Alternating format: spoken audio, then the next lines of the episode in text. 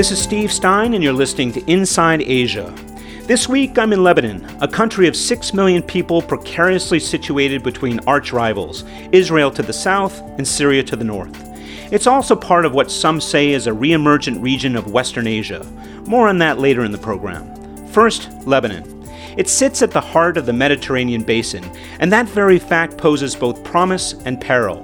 Promise because of its rich and diverse culture that, when combined with expertise in trade and finance, could earn for Lebanon its rightful place.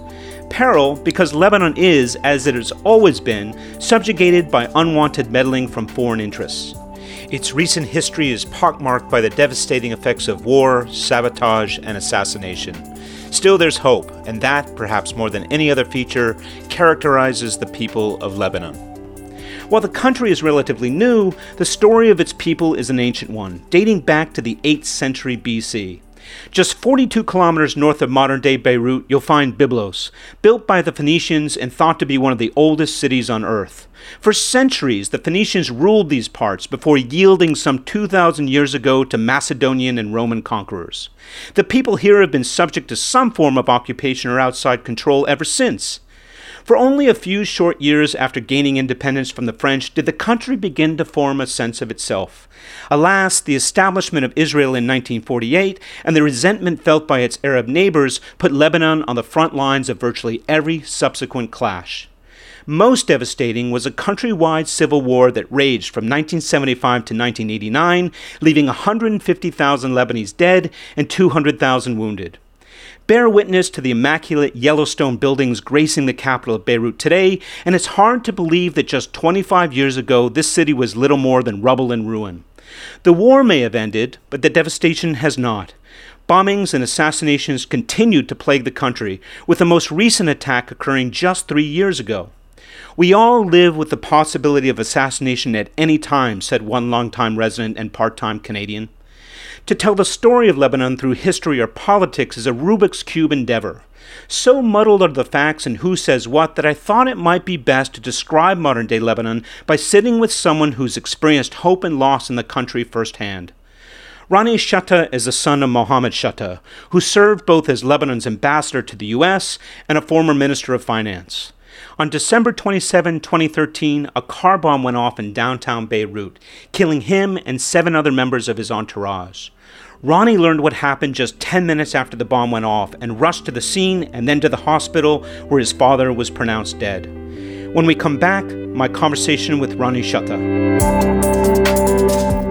Inside Asia is supported in part by Black Marketing, the world's most recommended LinkedIn marketing agency created and led by the world's most recommended LinkedIn marketing masterclass instructor, entrepreneur, and best selling author, Chris J. Reed. Black Marketing is an award winning, independent, boutique B2B marketing consultancy that specializes in enabling you to achieve your business objectives through LinkedIn. Learn more at www.blackmarketing.com. This is Steve Stein, and you're listening to Inside Asia I'm in Lebanon this week trying to get to the bottom of what makes this place tick. I met Lebanese native Ronnie Chatah on a walking tour of Beirut. I was struck by the way he moved between feelings of love and despair when discussing the place of his upbringing. To meet with him, I ventured to a strip of Beirut just beyond the trendy Gemmayzeh Strip and to a neighborhood with a clear view of the snow capped mountains in the east. We sat in the living area of his humble apartment, and I asked him to talk about Lebanon's prospects some 25 years after the close of the country's civil war. Lebanon has been through a roller coaster of optimism and disappointment, and also uh, peace and war since the civil war ended. Um, there have been sh- there has been short-term economic growth. There's also been long-term economic decay. So it's been all over the place. And the, the end of the Civil War, you would think m- means a prolonged period of recovery and reconstruction and all that stuff that you would associate with Berlin or perhaps Bosnia and other places. Uh, unfortunately, Lebanon has not had uh, three decades of peace and growth. What hasn't happened for Lebanon that has happened for others? Why has there not been this period of recovery, growth, and prosperity? Well, if you ask this question to, let's say, 10 Lebanese, you'll have 10 fundamentally different answers. Um, I will do my best to represent one, and maybe bridge all those answers into one larger one. Uh, Lebanon's Lebanon's position in this part of the world, I think, is its blessing and its curse. And episodes of power sharing that works, um, brief periods of, you know, being associated as positive things. People want to come here, they want to visit here, they want to experience what it's like to be here.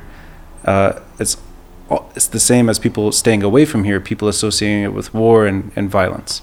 Um, but definitely its geography, the country's geography, is fundamental to how Lebanon has not been able to stand on its own two feet since independence. And, and you're referencing it being just north of Israel?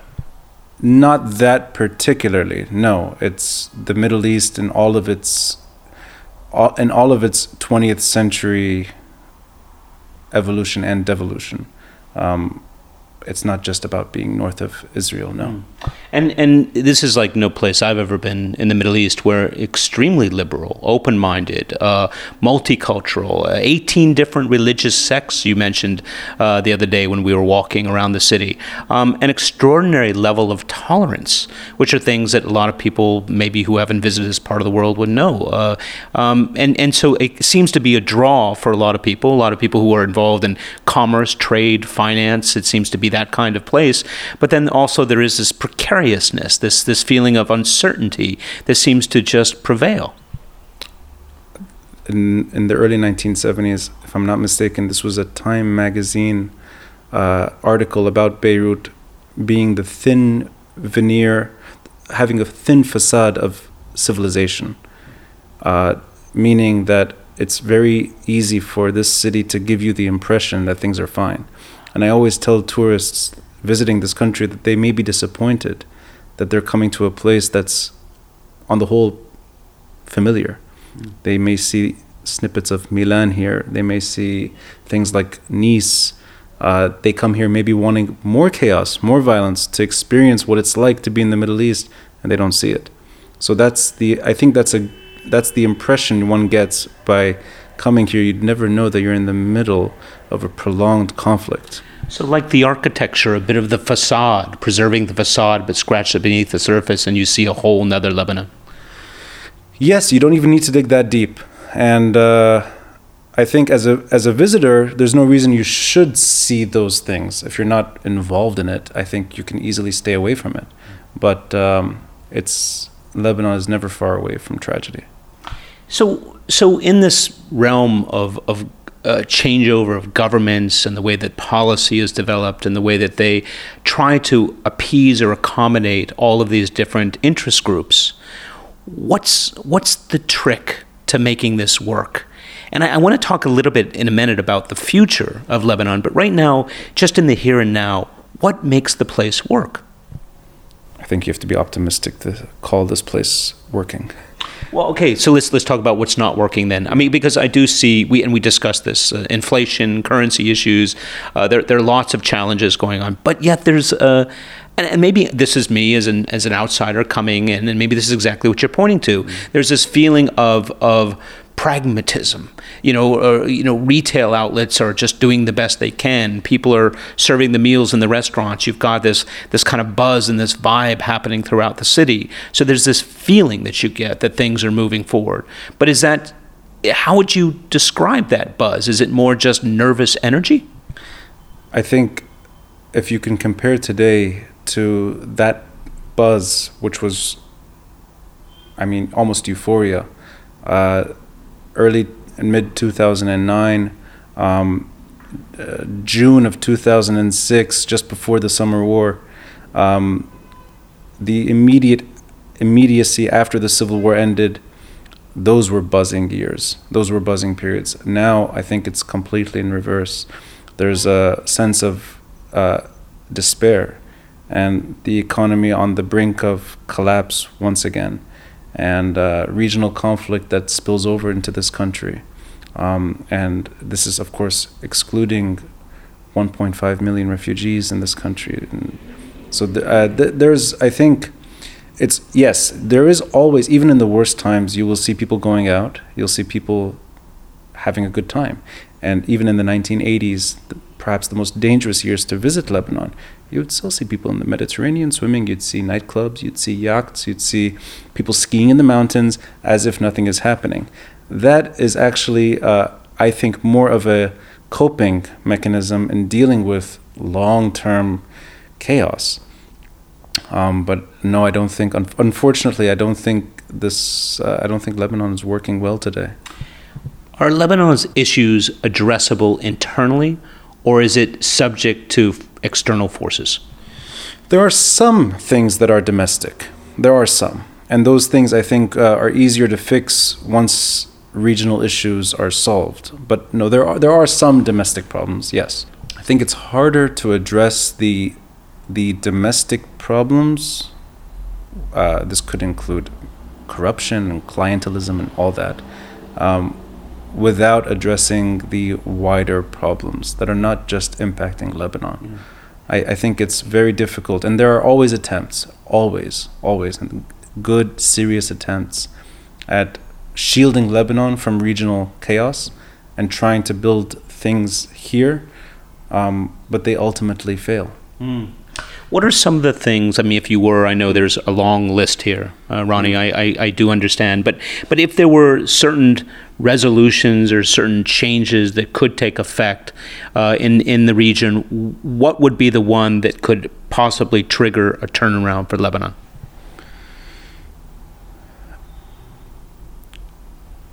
There are a few conflicts that have not been solved, and they have had long term devastating consequences on Lebanon. And these are conflicts that some of them are familiar. I mean, the, the Middle East peace process hit Lebanon very hard. The lack of peace hit Lebanon very hard. And the PLO was based here. Lebanon paid a heavy price in those years. Uh, and more recently, Iran and Israel via vis a vis Hezbollah. And even more recently, the sectarian divide that has become unbearable. Um, these have all had horrible consequences to Lebanon. This, uh, we're not shielded from those. Now, sometimes we wither the storm. Sometimes, and I'll give you an example.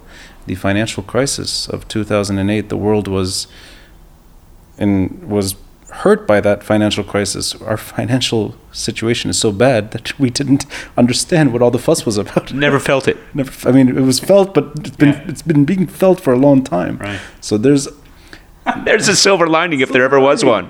Yeah. we have we've been on the brink of civil strife since the Syrian civil war broke out, since the Syrian revolt and later civil war broke out. We've been very fragile, um, but that is maybe because we know what the consequences of civil war are. We went through it, 15 years. Maybe there's a hesitancy to fall back into it, but it doesn't mean things are working. Um, I hope that answers it. Well, it, it's it's it's on the road to answering it because I think there are no clear answers, are there? The, I I think if the, if Mal- if Lebanon was in Malta, if we were an island detached west of the Middle East, which is in itself uh, not going to happen, right? You would not be in the Middle East anymore. Uh, I think we'd have it easier. But any flare up in the Middle East, Lebanon is impacted. If we're lucky, we're shielded from some of it, but we're definitely impacted from it. By it. If, if you if you go back and, and look, you would just uh, reference the fact that PLO took up residence here for many years during the Civil War, which was a source of all kinds of, of destruction and damage and, and, you know political intrigue, you name it. Um, as a result of that, the, the feeling from the outside is that well, why would Lebanon let that happen again? You know, a, a foreign entity taking over almost um, a, a, a center of control within a, country, and and and then it raises the question of Hezbollah, the influence and and the money that comes from Iran and elsewhere. Um, why does the government tolerate this, or aren't they concerned that it sets you up for a repeat of what happened during the Civil War? Lebanese sovereignty, the way perhaps you would define it, has has not uh, ha- has not been available since the late '60s, early '70s. So there has not been a an independent, neutral state that is looking out only for this country's interests. So any time that there is foreign interference, whether it's Hezbollah getting money from Iran, whether it's any group getting money from abroad, um, in Lebanon's history, before Hezbollah and after Hezbollah, um, uh, there's no independent government that is sovereign, stable, and able to only look at this country there's just hasn't happened. Mm. The Lebanese state broke down decades ago. It has not been functioning properly, even in periods of calm. If Ronnie's assessment of Lebanon's prospects strikes you as particularly dire, it may be due in part to the personal loss he suffered in December 2013. Prior to this, Ronnie had just started leading walking tours of Beirut, sharing with others his knowledge and love of the city but also pointing out historical landmarks, remnants of Beirut's recent and brutal past. We haven't uh, addressed this yet, but this is very personal for you. Um, in 2013, uh, your father, uh, who was a former minister of finance and a Lebanese ambassador to the U.S., was killed in a car bomb. Um, could you tell us a little bit about that incident and where you were at the time? I was actually here. I was uh, just east of downtown, and I heard the explosion. It took some time to realize what had happened. Uh, not every explosion, not every echo that sounds like an explosion in Beirut is an explosion. So it's just could have been a construction site that had some damage. It could have been anything, gas canister. Uh, lots of echoes in this city. So I did not assume right away that it was an assassination or a car bombing. Um, I found out minutes later when someone came to me and told me what had happened. But uh, no, I was I was just minutes away, and uh, yeah, went to the scene, went to the hospital, and all that. And months later, I decided to, for my own sa- for my own well-being, and uh, I think not wanting to uh, do what I used to do in a negative way, which was trying to tell Beirut's story full of pain and and and resentment, I decided to unplug and detach for a few years, mm. and I found that to be the right way to to mourn. I, wasn't able to mourn here properly. I had to mourn away from here. And then you returned, and you uh, and you said January 2018. You you you started back with some of your Sunday walks around the city and your tours. And again, it was almost, it, it felt to me, Ronnie, just by being in your company, and that it was you almost every week rediscovering the Lebanon you grew to know and love, and also perhaps uh, not love. I mean, there was this this mix of feelings that comes through, and uh, from from from that walk about town. Why do you do it? I did not think I would ever do it again. And when I left, I really thought that this was it, that I would come back years and years later and maybe tell my kids one day, yeah, for there were a few years I used to try to tell Beirut's story mm. to thousands of people. And they would not believe me, and I have to prove it to them. Mm-hmm. um, I returned December of 2017. It was the anniversary of the assassination, and there was an event that took place, and I, uh, I was here for a few weeks only and I thought, you know, it's it's always in the back of my mind that it would it would be great to just do it one more time. Mm. And there was an internship being set up at the Grand Serail, the Prime Minister's uh, palace, and I I thought maybe this could be just a way to donate money to the internship. So I launched one tour. It was a free tour, donations only. I mean, it took about 10 minutes for me to receive up to 50 requests. I mean, it was just instantaneous. Mm. So you can't just do one tour. So I did another tour schedule. Maybe 30 minutes later, full. Fine. One more. Mm. The, that evening, they were all booked. Mm. Like, okay. I looked at my flight details, looked at the penalty, looked at what am I doing. I, I think the next morning, I had already decided to stick around again Mm. and try it, try it one more time, which ended up being dozens of times. But I had to properly address what happened to my father without it taking away from the larger story. Mm. And this took some time. I had to figure out how am I going to approach this because that is the only personal moment without it derailing from what should be an enjoyable walk around Beirut. So I think I I think I found out I think I learned quickly how to do it and it was a eulogy I wrote while I was away and maybe thought this would be the best thing to do. Not everyone knows what happened. Um, maybe people will discover towards the end of that stop in Martyrs Square, where my father is buried, oh, this is this is him, and this is what he's talking about his own life. Um, but I I memorized it. It's a thirty minute passage. I tried it a few, few times, and it worked. And I don't want to say it's autopilot now. I have to rehearse it every time. I have to make sure I have to cry once before so I don't cry during the tour. Mm. That's every Sunday. Maybe I tear up still just a bit, but I don't break down. I I don't want to make it too personal.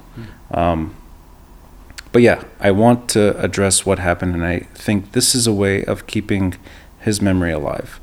For anyone that knew what happened, or those that are coming to Beirut and are discovering recent history, that this is a this is a useful way of keeping his uh, legacy going.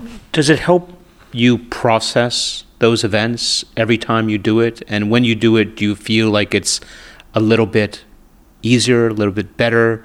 Do you feel like you've you, you've left a little bit behind and you can move forward, or is it just a recurring feeling of remorse and sadness every time it happens? It's two things. It's it's glory in in the sense that I feel euphoric when I'm when I'm remembering him. And it's also extremely painful. And it's somewhere it's it's a balance of the of the two. It, it hurts immensely. It also brings a lot of joy. I don't know if that's considered uh, processing, but it's it's two very different emotions combined.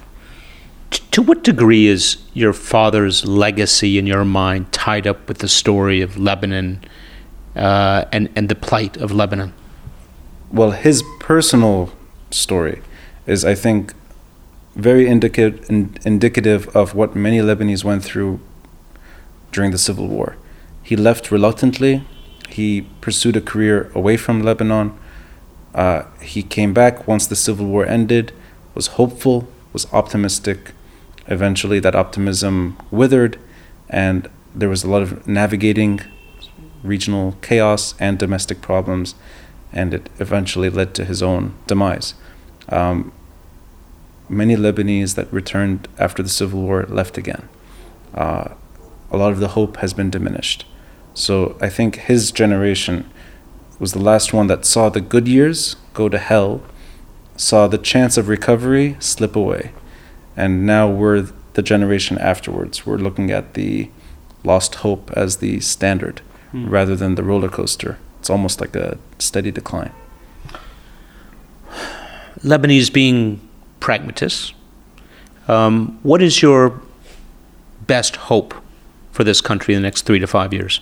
The best hope the next three to five years is that we are in limbo, that we're not we're not deteriorating further.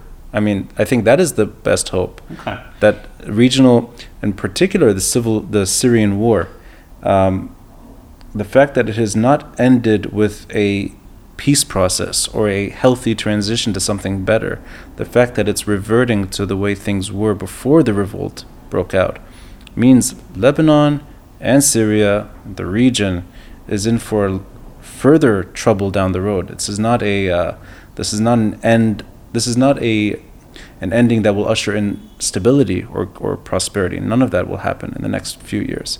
We're looking at, I think, decades from now to see anything fruitful emerging. Uh, uh, assuming and with hope that there is resolution at some point in time, and fair enough, three to five is very abbreviated, 10, 15, 20, who knows.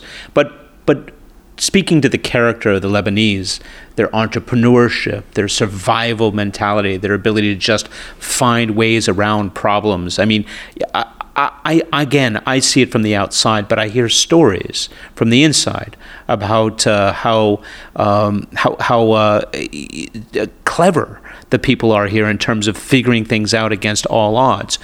What what would be the prospect for this part of the world, this country, within its its neighboring Arab Persian states, in terms of setting itself up in the future? What would you expect? Could it be the Switzerland or the Amsterdam of the Middle East? Uh, does it have that that kind of internal capability, that makeup that could make it that way, or is it just this hodgepodge of of crazies who are just trying to get by day in day out?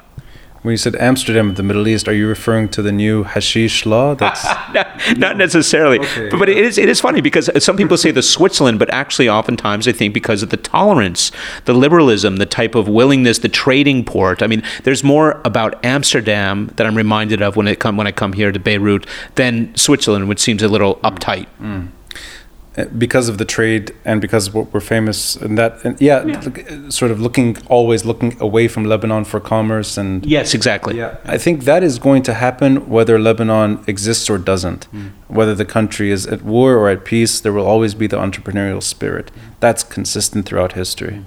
and if you go back thousands of years I mean the Phoenicians were the quintessential commercial traders. I mean they they knew how to they knew how to do business. Mm and I think we have inherited that from many, many, many, many generations of knowing how to deal with regional players. Uh, Eastern Mediterranean inhabitants have been living under m- many empires and many rulers and always had to find a way to, to survive. And commerce is part of that story, surviving commercially and in other ways too. Uh, I think that will always be the case. You'll always see Lebanese here economically adjusting. You will see Lebanese away from here excelling. I think the sad story is that the ones away from here didn't have to leave. I mean, it wasn't that it's because the country is so so unattractive to someone who really wants to pursue their career all the way and excel you'd have the hiccups here are are so severe so i'm that's that's a sad part of the lebanon story that there's many Lebanese excelling away from Lebanon.